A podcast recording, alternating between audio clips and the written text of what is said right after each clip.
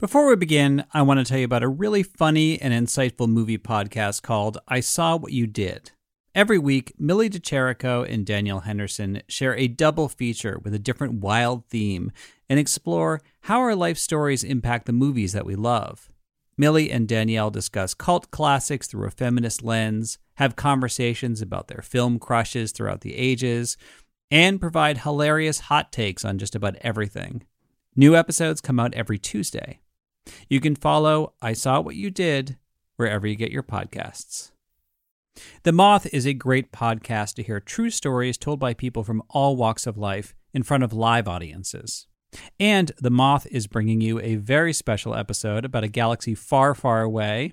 In honor of May the fourth, or Star Wars Day, they're going to feature hilarious and heartwarming stories about the way that Star Wars has changed people's worlds. Listen now by searching The Moth on Spotify, Apple, iHeart, or wherever you get your podcasts. You're listening to Imaginary Worlds, a show about how we create them and why we suspend our disbelief. I'm Eric Molinsky. I always appreciate when people discover my podcast and they go back and binge through the old episodes. And then I get feedback all of a sudden on an episode that came out years ago, but it feels new to them. And one episode that I get a lot of feedback on is an episode that I did in twenty fifteen called Rolling the Twenty Sided Dice, which was about Dungeons and Dragons. Now, I had never played D and D as a kid, so I spent a few months at a game shop in Brooklyn recording myself learning to play. I also talked with some creative people now about how D and D influenced them in their adult careers. But one of the most common questions that I get from listeners when they discover that episode is whether I'm still playing. And not only am I still playing, but I'm playing with the people that I met in that episode.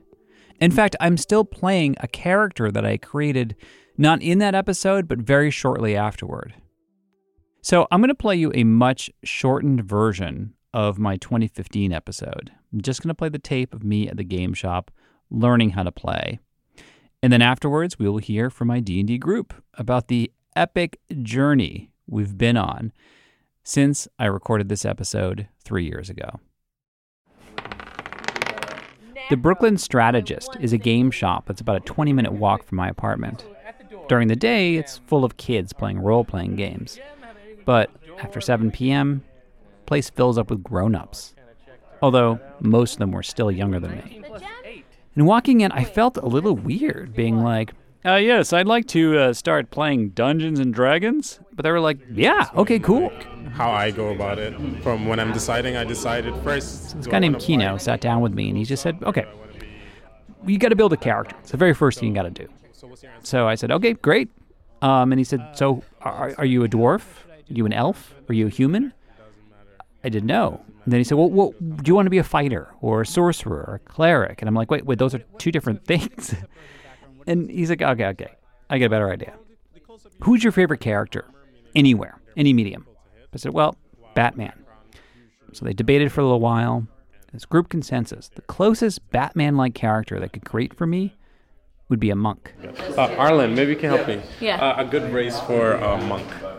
That's a dexterity, monk? Right? Usually a halfling? Halfling monk, humans? Halfling? Do you want to be a halfling? What's a halfling? It's a little mini Frodo. creature. Frodo. There you go. Oh, like Frodo? It's like three feet tall. Yeah, I would either pick a human or a halfling person.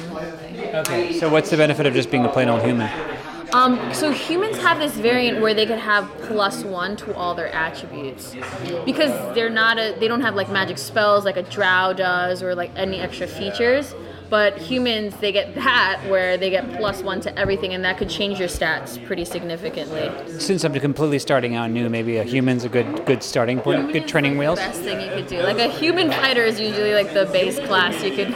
The best in any. any yeah. Class. All right, sounds good. Very flexible. I'm, fami- I'm very familiar with humans too. Yeah. Okay. With humans, um, you can then I had to come up with a name for my character, and for some reason, Azrael kept popping in my head, and I was like, "That's lame." Azrael's like the cat and the Smurfs. And then I remembered, oh right, Azrael was also the guy that filled in for Bruce Wayne in the nineties when Bruce Wayne got his back broken. So I decided to at least change it a little bit. I made it Azron. Some more details about Azron, because I know those of you who are D and D players are going to wonder these things. He is chaotic good, meaning he'll do the right thing if he has to. His training is the way of the four elements, which allows him to do some earthy spells, I figured he should be able to do some spells, you know, even though he's a Batman-like character in this in this world. But looking back, I really wish I had chosen a character who was simply some kind of wizard, because I forgot how useless Batman can be when he follows the Justice League into a magical realm or when they go into outer space.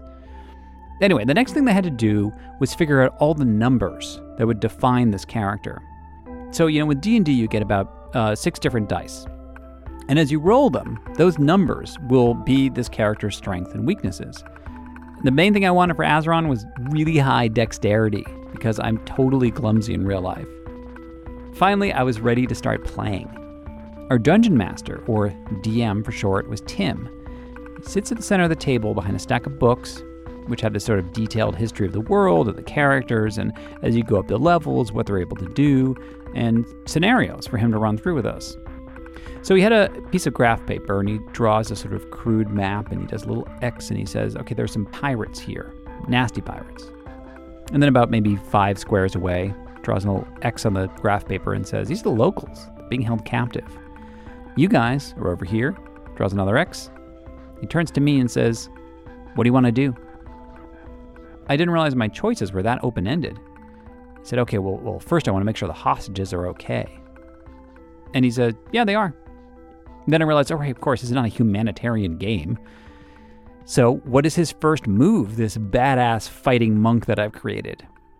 I'm still thinking cautiously, so I'm like, all right, well, I'm, I kind of want to run up this sort of like this wall up here to get a better look at the pirates and survey the threat.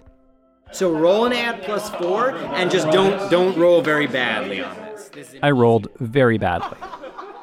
rolled, he rolled a one. Uh, so the one is the lowest roll you can get on a d twenty. Uh, twenty is great. twenty means that something awesome happened when you rolled. A one means that something really bad happened. And what that simply means is that you were like, hold on, I'll cut them off upstairs. You run up the stairs here, you get to the doorway right here, and you come running out, and as, as you kind of, well, you run up to the doorway and you kind of pop your head out, and as you pop your head out, you trip, and you actually stumble Stumble out onto the wall here. There was a little body lying against the wall right here. As you were trying to sneak out, it slipped and fell off the roof, and the entire crew looked up at you and went, oh. So then Tim rolled to see how the bad guys reacted. The captain was not paying attention. This means I'm going to say that he actually just barely, he looked up and all his crew was like, we saw we saw him up here pop out of the doorway. And he's like, saw who? And he, there was a guy. And he doesn't really... This was the first moment where I was like, I get it. I get why D and D is so amazing.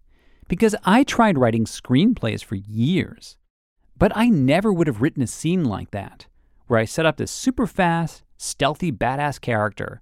And on his first move, he trips, alerts the bad guys, and embarrasses himself in front of the new crew, which means that he has a massive amount of motivation to make up for that and prove to everybody, like, no, I am the badass that everybody said I'm supposed to be. And it wasn't even my choice. It was just the roll of the dice that dictated the story, and the Dungeon Master that looked at the numbers and said, okay, this is what these numbers mean. I kind of did a lot of table hopping because I wanted to try different Dungeon Masters. And the experience was so different each time. Like, one of the D Ms was all about combat, which meant it was all about the numbers. And when I listened back to the tape from that night, you would never know that we're playing a fantasy game. nineteen, one more, fifteen. We sound like actuaries or bookies. Another huge factor was the personality of the players. Like, one night, there was a teenage kid in our group, which was rare, it was mostly adults. And he decided that his character was a douche, his words. And he thought that was hilarious. And so as the night began, our little fellowship came across a group of fire worshippers. And the adults playing the game wanted to do a lot of recon missions to figure out who they were. And this kid thought it would be really funny if his character walked right up to the bad guys and just started insulting them. So the D M said, all right, they're pissed and they're gonna strike back. And for the rest of the night, we were all desperately trying to stay alive. And yeah, you can die in D and D. One of the guys in the group said to this teenager that he didn't hate him, but his character did. And the kid looked so shaken, I seriously thought he was gonna cry. I ended up playing at the Brooklyn Strategist for two months. Some nights, I showed up feeling stressed or depressed about whatever was going on in my life, and playing D and D for three hours was really cathartic. By the end, I felt pure joy. Like in the final round, when we faced this ginormous red dragon. Arlin, who helped create my character early in the summer, was our Dungeon Master. We were getting our asses kicked, trying to figure out how to stop this thing. And then I remembered I could actually use one of the few puny little spells that my monk had. Can I make the dragon still with my stillness of mind? Yes. I use stillness of mind on so the dragon. You, okay, you're going to roll, just this is for a special roll. Big dragon, you cast your hands up, and your hands are shaking as you try to do this spell. Oh, three. You can help him. I'll help him. Okay. Arlin turned to this very mature ten-year-old kid who was staying up very late playing with us. And his character was also a monk, so he cast the same spell, Stillness of Mind, and he rolled very high. fifteen. No, fifteen oh, is good. The dragon begins to calm down. The cave's still shaking, and he's and he um, rolls you with his with his snout, wondering what happened. Aww. I'm more like, what the hell? This guy calmed me down. Like. Aw, can we pet the dragon? Uh, I don't know. It's a red dragon, so you guys have like how long before he gets bored and starts to. Right. Okay. Okay. In the end, I think D and D did help me think about approaching problems in a new way. You know, you kind of come into a situation with a certain amount of points, that's just who you are, then you roll the dice, and if you roll well, then you can kind of overcome whatever it is that you have as your natural talents. And if you roll poorly, well, figure out a new strategy. So I'm actually joining a private D and D group. The adventures are supposed to be more character-driven, less about combat. I'm still chasing that high.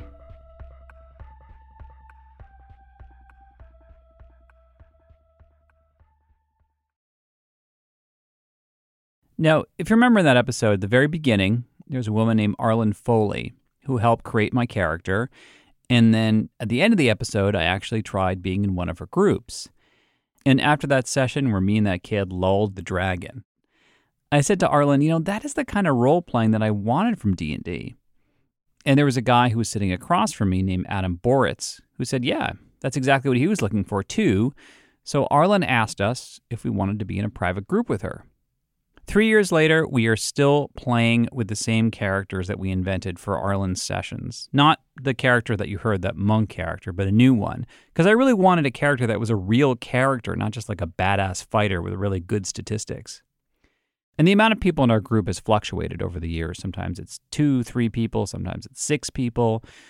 But Adam Boretz and I have been playing the most consistently together with Arlin. So I asked them to come into the studio to talk about the journey that we've been on. And it was also an opportunity for me and Adam to ask questions to Arlin, our Dungeon Master. Well, let me start with, okay, so how much, how much Arlin, have you been planning this along versus, like, like what is your planning process like? Because uh, because when we play, it really feels like there's this world that you've created and you've set all this stuff up for us to discover. And occasionally you voice your disappointment when we realize there was something amazing you had set up that we completely walked right by. Well, before it was more really planned out what I wanted you guys to do, all the triggers for all the events. And I think that's where my disappointment came from, like having everything so mapped out and you guys are like, I'm going to go that way or I'm going to go this way. And I'm like, no, at least I'll go that way. Which is what we did the first day, right? Yeah, you guys did something really weird and I wasn't prepared. And I learned over time that what works for me is making it similar to a theme park where there are rides all over the place and you guys get to choose which ride you want to be on. Mm. And then I just go with that. So I feel more in control. I have like things that happen um, in those particular settings, but it feels free flowing. And I just spend my nights weaving it all together after the game so it makes sense for the next time. Well, it's interesting because, I mean, okay, so when I created my character, well, first of all, his name, first of all, I, I decided to give him as much personality as possible. I made him a halfling. I wanted him to, to have a lot of magic, but I didn't know anything about D and D, so that's why I decided he was... I asked you, like, what could he be if he has a huge amount of magic and has no idea how to use it? He just goes, spell, and it happens. And you said a sorcerer, and you suggested... No, somebody else suggested wild magic and said, Arlin will totally screw with you if you do wild magic, which means that you are so out of control of your magic that every time you try to do one spell, another spell will accidentally happen. And that's and then I got his name through a random name generator, Stubborn Lippi, but then you guys started calling him Stubbs. I like the progression of Stubbs. Yeah. How would you describe him? Or his progression, or him him and his progression? Just someone with a lot of... It sounds so corny, but someone with a lot of potential where he's just figuratively, literally has all this power and doesn't know what to do with it, and is just the kindest guy in the group, wants to everything to be fair, wants to... just wants the most peaceful resolution ever. Although corruptible. Although very pliable. And I feel like the story of Stubbs will be the story of innocence lost. You know, he started out very uh, innocent, and and uh, and now we're entering this phase in the campaign where, you know, where we see a bit of the, the darker, more serious Stubbs. So then, Adam, your character is like the exact opposite of mine, and yet our, our two characters have this incredible, like, Laurel and Hardy sort of, like... They do. Chemistry. How did you come up with your character? Well, I wanted to play a rogue because I feel like I always play rogues. And he didn't start off as evil as he was. You know, I, I kind of just wanted him to be sort of chaotic, neutral, kind of, you know, a roguish, badass character. Um, and I don't know. And then he just sort of got worse and worse as time went on. And then we find him in his current state where he's... Really just just horrible. So, but he's charming. He's very charming. How did you come up with his voice? You know, I don't know. I feel like his voice found me. And then, like, since then, like, I haven't been able to, like, play a character unless I can, like, find the right voice for it. Mm-hmm. Like, because we had another game that we played briefly. Yeah. And I had, had two characters because Arlin killed one of them. Um, but both of them, I never really felt like I found, like, the right voice. And so I never felt like I was really, like, that character. Whereas with with my rogue in this campaign, Mourn, like, I feel like I can just, like, drop in into him in any situation, and I like know what he says. Well, when you were on paternity leave, we went to the alternate universe where you were never been born, and we met all of your relatives, and we were doing your, because you had this sort of well, well, well, you know, kind of voice, and we were all hours com- and hours of Mourn-esque. Yes. Oh, really? We were we were all events. competing to see who could best impersonate Mourn as your relatives in the world that your character was never born. As and, females too. And and who uh, who who did the best? Arlin. Uh, nice. Um, it's funny, too, because, I mean, I remember early on, I found it really hard to find Stubbs. It would take me a good hour to get into character. And the, for this, I would always think of, like, Michael J. Fox in Family Ties, Back to the Future, but at his most vulnerable moments. But but he's a halfling. Like, that's kind of how I would try to imagine Stubbs. And but it would take me like an hour until I finally was like, the world of the game shop had disappeared, and I was completely in our world. And now it's just instant. Like you you you pose a situation, and you're like, what does Stubbs do? And I just start speaking. And I when I described the character to my wife, she's like, oh, it's primordial Eric Molinsky. But, but I think that's like the, one of the great things about Stubbs as well is that, um, you know, the way that you play is very much in line with what Stubbs would or would not do. And I, I feel like you don't, you know, a lot of players will like do things for the advantage of their character or for mm-hmm. to move the game along. But like you definitely, I feel like, don't do things unless that is like what Stubbs would do or is being forced to do, which is great. Yeah. And that is a gift as a as a D M. I appreciate it. There's times where I've encountered characters where I know their alignment, I know their background, and I know all this stuff about the character, and it put the character plays more like an extension of the player instead. Yeah. Well, when did you decide? Because you, you you invented this huge backstory for me, because I had him as just like kind of a misfit in a village who left to become a bard. You came up with this storyline where you're like, do you mind if I create this huge backstory for Stubbs? And I was like, that's fine. And it turns out he's like a, he was like a Fey lord. He was like a lord from the from the Fey realm and had like had been sent. He had lost his memory and had been sent to the material plane. And I just accepted all this as like, okay, I'm, this is what I'm working with now. But like, I'm glad it worked out. But why did you why did you decide that? Honestly, I just wanted Stubbs and Eric to know that they were bigger than what they thought, because I remember we spoke a lot about getting in character and you were having little difficulties, like what should Stubbs do? And I was like, let me just show him the mountain. Yeah. And that he's much greater and much more powerful than any of these people at the table if he just gives himself a chance to climb this mountain. And I just wanted it for you and Stubbs, because I felt in the beginning Stubbs was kind of falling into the background and not getting, because we had very um, outspoken players at the table who kind of just stepped forward. Yeah, and I was very new and very happy to play the sidekick early on. Yeah. Yeah. But I think we've had some really interesting character moments. Like there's a term called the N P C, which is a non-playing character, which is a character that you play. Mm-hmm. I mean, I always describe, when I describe you to other people as my D M, I always say she's like a one-person theatrical company. Like the N P C, the relationship that we have with your N P Cs is amazing, because like we have individual chemistry with certain N P Cs that you've created based mm-hmm. on the, the the relationships that develop naturally. And you also do a lot of voices. You do you do yeah, a you lot do of great voices. You do great accents. You do. You're Irish, like Ilo, the Irish yeah, accent. No, for sure. You've done like good British accents, and yeah.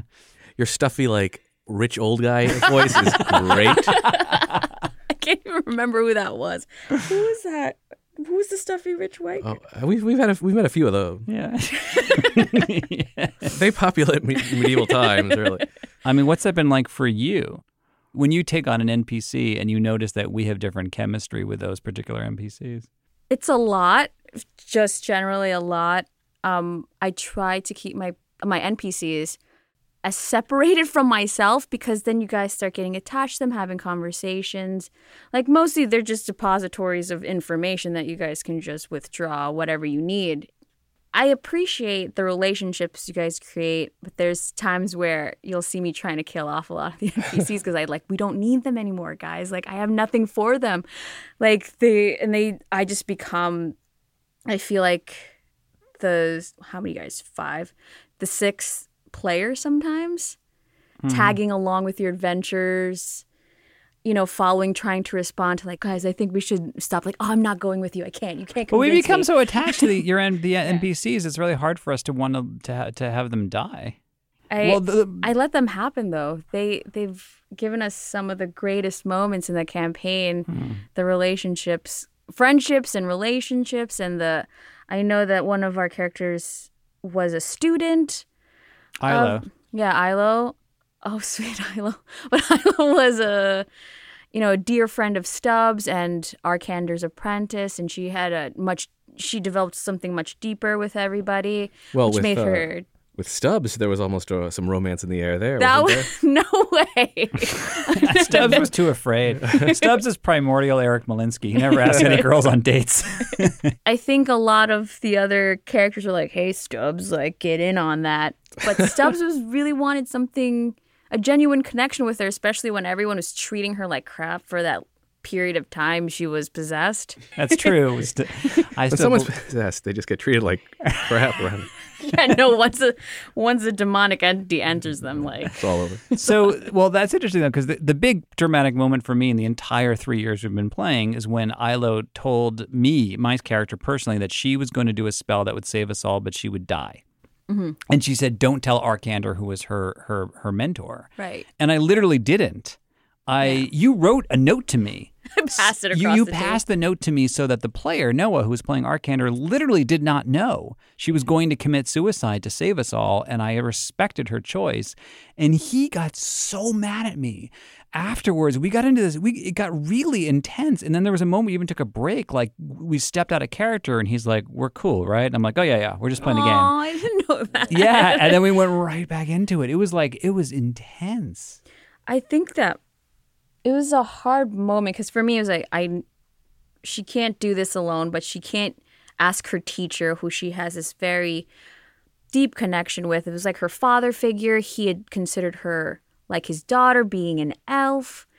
I knew that if I told Arcander, if I had told Arcander or I had told Noah, he'd be like, no, not happening. I'm going to save her, because he'd been trying to protect her this whole time. But I knew that I had this very sweet relationship, and Stubbs is this really powerful wild mage, so he could help her, and she knew that he would. She knew that he would respect her wishes. Yeah, what was that like? She also, by the way, Ilo had this great Irish accent too. No, I can't. I know I can't you're not going to make you do it. Yeah. I'm not going to make you do it. Yeah. But um, what was that like to watch that play out? I didn't think that you guys would react like that. I think it would would have been like a moment of silence kind of thing, and we would move on. But it's something that's everyone's carrying, like up to now. Like, remember when Ilo sacrificed herself to save us, and the beauty of it is Stubbs kept like her whole plan and like kept everything very discreet. Noah was really trying to like Noah was playing Arcander in a way that he was just not hearing anything Stubbs said. He just thought it was Stubbs' fault. Like Stubbs could have stopped it. And oh yeah, he yeah, blamed me. Yeah, and Stubbs just held held his ground and stuck with his ideals and respected his friend's decision. And I that's I was like, oh God, that that's a moment. That was emotional. What about yeah. you, Adam? What was your most emotional or intense moment? Uh, the most emotional moment for Mourn? Um, I, well, I guess it would be when he learned that his parents, uh, whom he assumed ha- have been dead for years, are actually possibly not dead. And so I think that was kind of like a moment that challenged me as a player too, because, I mean, like you said, like Mourn is kind of charming and... and entertaining and not as a character, not really in touch with his feelings. So that was like a challenging moment to play uh, him as a character, because I, you know, to react authentically, that would go to like his like deepest wound. That was the other thing, is that when I, you know, Mourn wanted to head in a different direction than the rest of the party to sort of pursue the mystery of his parents' death and his background, and another player did not want Mourn to do that and cast a uh, suggestion spell on my character, basically preventing me from doing that. It was so funny the way you played it, because like I could see you as the actor in that moment, both pretending to be hypnotized and suddenly could not caring less about your parents. Sure. And yet hinting that there's something really wrong with that. And that when you discover you've been hypnotized, you're going to be really, really like there is going to be payback to this. Yeah, you know, it was a, it was a fun moment to to play. And I think that that was what I tried to do. Because I emailed Arlin, I think, after that with, like, plans for, like, you know, revenge. exacting revenge. And they never really came to fruition. And I think the uh, the player who uh, who did that, like, we had we had a chat by a river, our oh, two yeah. characters, and sort of worked things out. Yeah, which, which by the way, was a faux pas. You're not right. supposed to, you can do whatever you want to the N P Cs, to the non-playing characters, but the actual people in your group, you're not supposed to cast spells against them. And I didn't even know that, because I was, I was pretty early on in D and D. So... or... The reason why the suggestion spell happened, it's because you were like, I'm going to Icewind Dale. I'm going to find my parents. I'm getting on that ship, guys. You can't stop me. Oh, you were going to break up the party. Yeah, in that's what my character would have done. In a major way. Yeah, yeah. The thing was is that, you know, I don't want the other players to be nervous. Like, don't worry. I'll always keep you together, but you got to trust in the story. Trust in me that I'll make it work. I would have figured out a way to stop him organically.